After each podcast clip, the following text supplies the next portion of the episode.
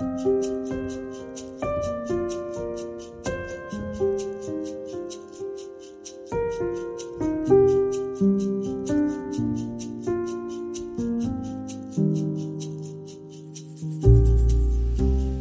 har et levende minne av den dagen en kamerat og jeg våget oss opp i leiligheten til skiltmaler Hansen. Det må ha vært mens jeg gikk på barneskolen. Han bodde i andre etasje i den gamle doktorboligen, et lite hus midt i sentrum av bygda Stranda. Lenge har jeg hatt en slags nostalgisk fascinasjon for de såkalte bygdeoriginalene, særlig i voksen alder, da jeg flyttet til byen. Plutselig så jeg dem ikke lenger. Kanskje var dette barndomsbygda mi både på sitt beste og sitt verste. Folk hadde en ganske så klar bevissthet om hvem som var bygdeoriginalene iblant oss. Bygdeoriginalene fungerte som en slags lokale grensemarkører. De kroppsliggjorde hvor grensen gikk for hva som var innenfor normalen og hva som i våre øyne befant seg utenfor.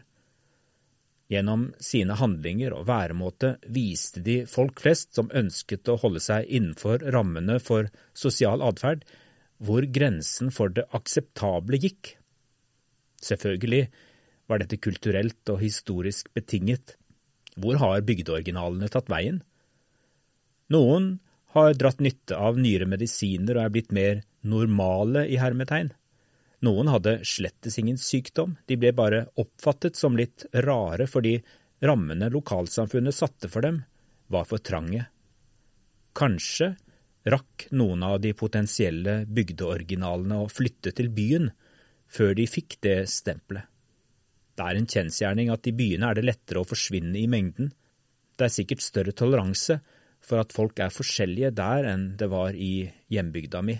Men jeg tror også de ville ha kjent seg ensomme i byen, flere av de bygdeoriginalene jeg kjente.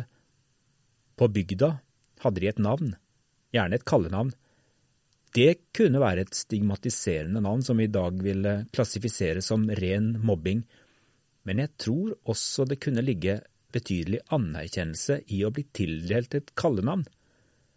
De hadde en tydelig identitet i lokalsamfunnet. Grenser både tiltrekker og vekker frykt.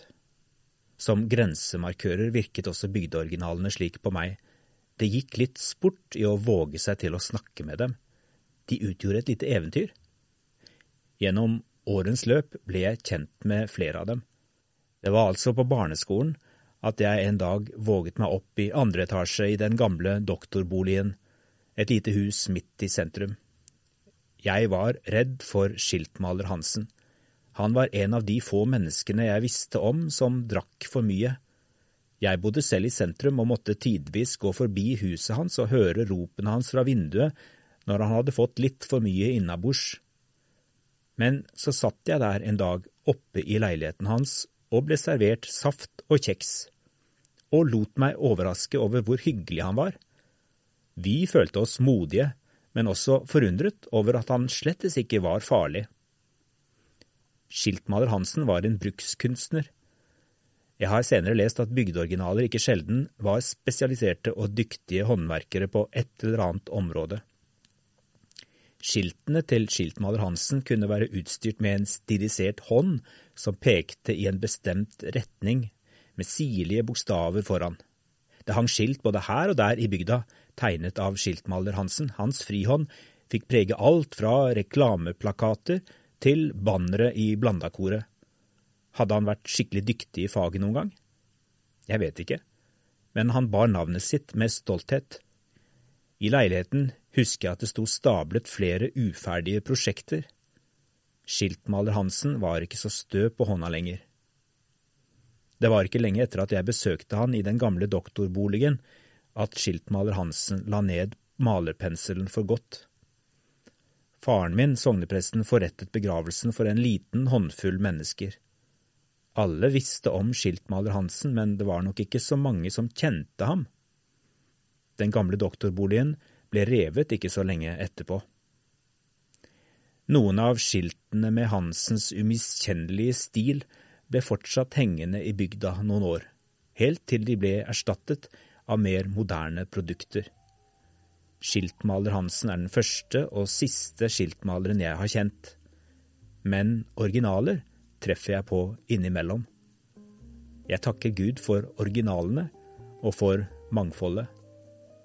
I første Korinterbrev kapittel tolv skriver Paulus nå har Gud gitt hvert enkelt lem sin plass på kroppen slik han ville det. Hvis det hele var én kroppsdel, hvor ble det da av kroppen? Men nå er det mange kroppsdeler, men bare én kropp. Øyet kan ikke si til hånden, jeg trenger deg ikke, eller hodet til føttene, jeg har ikke bruk for dere. Tvert imot, de delene av kroppen som synes å være svakest, nettopp de er nødvendige.